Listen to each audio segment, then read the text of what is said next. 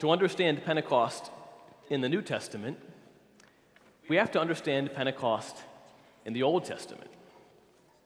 Pentecost actually was a feast of the Jews, even before we have this day we celebrate today. In the Bible, it recounts that in that original Pentecost, the word meaning 50 days, it celebrated what happened after the first Passover 50 days later. At that first Passover, the blood of the Lamb saved the Hebrews and rescued them from death. They left Egypt, they went into the desert, and 50 days later, where did the 12 tribes end up?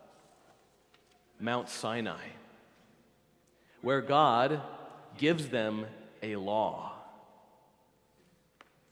Pentecost is a feast about the law. They receive this law, these 10 commandments, where the finger of God inscribes on tablets of stone how the Hebrews are to live. Maybe you remember a scene from the movie, the Ten Commandments, of that wispy fire coming and just lasering into the tablets, the Ten Commandments, with Charlton Heston. A lot of us have seen that. Moses receives these commandments, and God says to the people, if you keep my law, you'll be a kingdom of priests. You'll be a holy nation. And so as the people continue walking towards the promised land, how will they know they belong to God? How will they know that they are his kingdom of priests, his holy nation? By keeping this law that he's given them. Now turn to the New Testament. We celebrate Pentecost with all of our beautiful red, all of our images of Pentecostal fire. We celebrate this 50 days after Jesus' Passover, where he, the true Lamb, shed his blood for us to rescue us from eternal death. And 50 days later, the 12 apostles, representing the tribal heads and all the disciples, the people of God, are waiting not on a Mount Sinai, but in the upper room. And they wait for the promise of God. And they do receive a law. They receive the law of God as the finger of God, the Holy Spirit, inscribes the new law, not on tablets of stone, but actually in their hearts. The prophet Ezekiel foretold this in Ezekiel 36, where God said to the prophet, I will give you a new heart, and a new spirit I will put within you. I will remove the heart of stone from your flesh and give you a heart of flesh. I will put my spirit within you and cause you to walk in my statutes and be careful to obey my commandments. It's no longer a law that's written on stone or that's written on pages of a book. It's a law that literally is written into the core of our being, on our hearts. Pentecost is a feast of the law.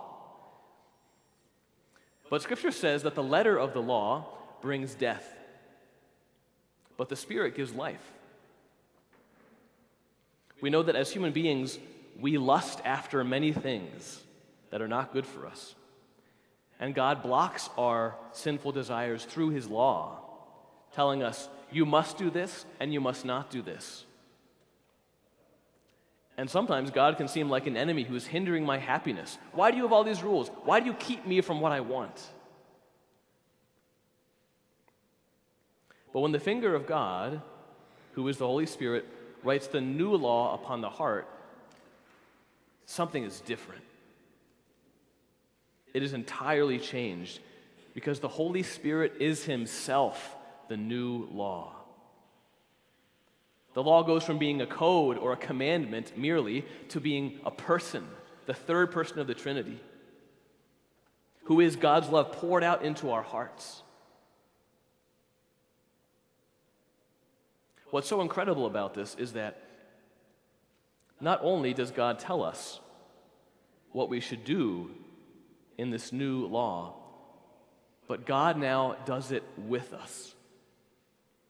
God himself acts with our action to do what is good and what is holy. The Holy Spirit gives us the power to desire what is good and what is holy, and to carry out what is good and what is holy. Think about this. Jesus had taught about the new law, the law higher than Moses, all throughout the gospel. He had taught his disciples about the Beatitudes. They were new. He taught them about love of enemy. That was new. He taught them about how greater love has no man than this, to lay down one's life for one's friends, which he would do on the cross. The disciples heard all these things with their ears. And when the time came when Jesus was arrested and crucified and tortured, they left him.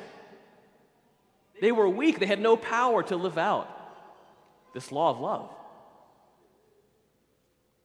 But when the Holy Spirit comes at Pentecost, as those tongues of fire, the new law written on their hearts, they are all changed. And they go running into the streets with joy to tell others that Christ is risen, that he has forgiven our sins, and that we should believe in him and trust him. You see, if we live our lives just by the letter of the law, then we're moved to action simply by compulsion or by fear of punishment, right? That would be like Jesus coming to the disciples in the upper room and being like, "Guys, I have a message for you. Get out there and tell the people, or I'm coming back down there. I'm coming back down there early, and you're not going to be happy." No, they go out joyfully. They go out with energy and power. They are like pining away to share about Jesus. That's the new law. We're drawn to do what is good and holy by attraction, not compulsion. By joy, and not by fear of punishment. Next weekend we have hospitality, and if one of our young children here comes back here and I show them on a plate a glazed donut, they're going to automatically reach out their hand for that donut. They want that donut. No one's forcing them to eat that donut. They know it's delicious. They know it's good. They're attracted to that. That's how the Holy Spirit works. These kids are talking about donuts now. They're like, where's the donuts at? Where are they? Next week, guys, next week. But this is how God attracts us to doing what is good and holy in our lives. And this Holy Spirit that we're given, he's so gentle. He's so tender. He wants to persuade us to become more like Jesus. He invites us. He attracts us. He magnetizes us. Think about how Jesus begins this Pentecost by breathing on the disciples in the gospel today. It says, he breathed on them. Receive the Holy Spirit. Like, what's more gentle than the breath of a person? It just like floats down upon them in this gentle love of the Spirit who lifts us up, who energizes us, who makes us want to desire to carry out the works of God, to do what is holy, to do what is good, and to witness to Jesus. So friends, here's a very practical, important point, is that if you feel like in your faith life, it's always just a slog, if you feel like in following Jesus, it's always just like a bunch of stuff you just got to do, and it's like carrying a 100-pound backpack, and that's just like a constant thing, you probably need to be renewed in your relationship with God's Holy Spirit. Here's 4 ways you can do that. First of all, invite the Holy Spirit to come. Every morning, pray this prayer: Father, in the name of Jesus, send me the Holy Spirit. Father, in the name of Jesus, send me the Holy Spirit. And he will come because you've invited him. Number 2, one of the best ways to be renewed in your relationship with the Holy Spirit is to make a good confession, especially if it's been a long time. One mortal sin will begin to choke the life and breath of the Spirit.